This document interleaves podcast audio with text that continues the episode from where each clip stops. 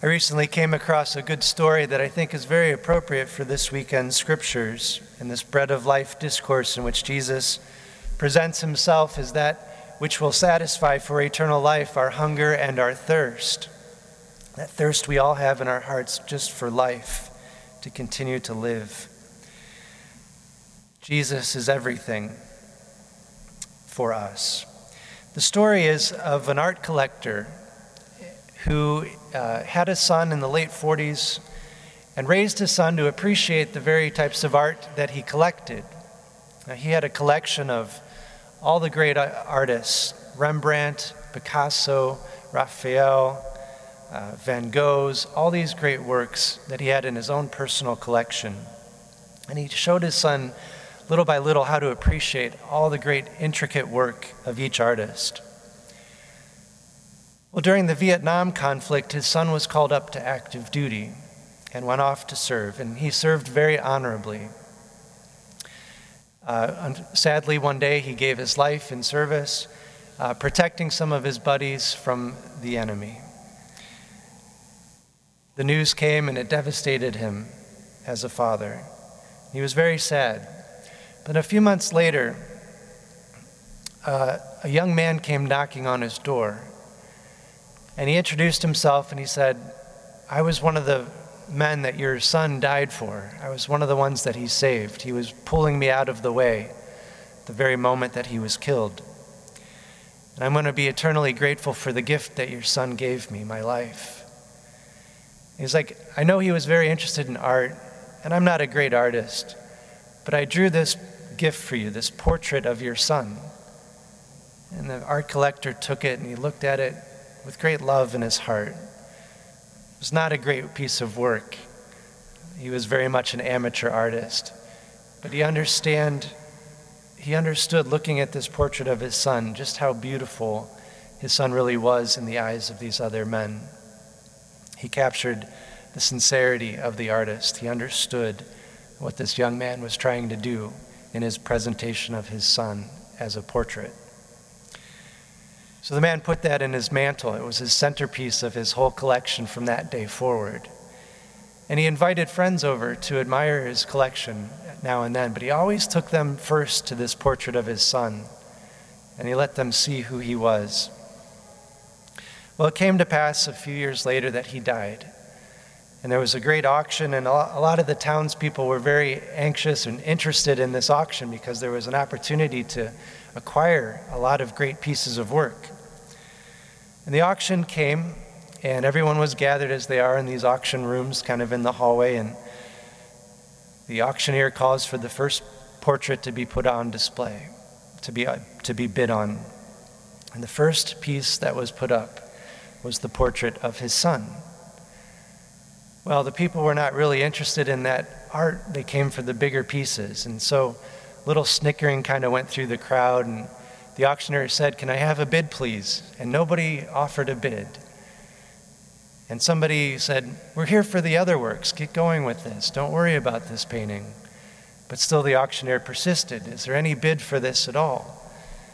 $10. Can we have a $10 bid? Well, there was more snickering and more bickering, and everyone uh, kind of kept demanding for the auction to move on.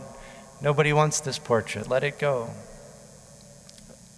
The auctioneer persisted one more time. Any last bids for this picture? Finally, a young a man in the back who was a gardener, just somebody local who came to kind of observe the whole thing happen, uh, said, I'll bid $10 for this portrait of the young man. Sold. And then the auctioneer turned the page to the auction book and said, I have to announce to you now that the auction is closed. And the people were astounded. What do you mean it's closed? He said, There were instructions left in the gentleman's will that said there is to be an auction, and this announcement could not be made until after the first part, portrait was bid. And that is, to whoever bid on my son's portrait, would go the entire collection. So the young gardener, a man of very little means, acquired the entire collection of Raphael and Van Gogh and Picasso's and all this stuff. because he recognized the value of the one portrait of the Son. And that's really the point, I think, that connects us to the gospel. With Jesus Christ, we receive everything. Everything in life we could hope for. Everything in life we long to be is offered to us in and through the Son, Jesus Christ. The mysteries we gather to celebrate are the very gift of Christ to us, of his life. The communion that we've been gathered around to assemble and to give praise and thanks to God comes from Christ. The content of these mysteries is Jesus Christ, giving us all that we need for life, not only here, but for eternity. And He's giving us more, believe it or not, in this communion than we think. He's giving us a ragtag band of followers. You and I, each individual sinners as we may be, broken and wounded, hurt and suffering, have all come to this altar to receive that gift of life that God has promised us. And as we come striving for this table, we come shoulder to shoulder with one another who are making that same journey. And we learn from each other. We learn from our mistakes. We learn from our joys and triumphs. We learn to celebrate well together. We learn to suffer well together. We learn what it means to pray as a people together. Because this journey to Christ is not one that's really meant to be done alone.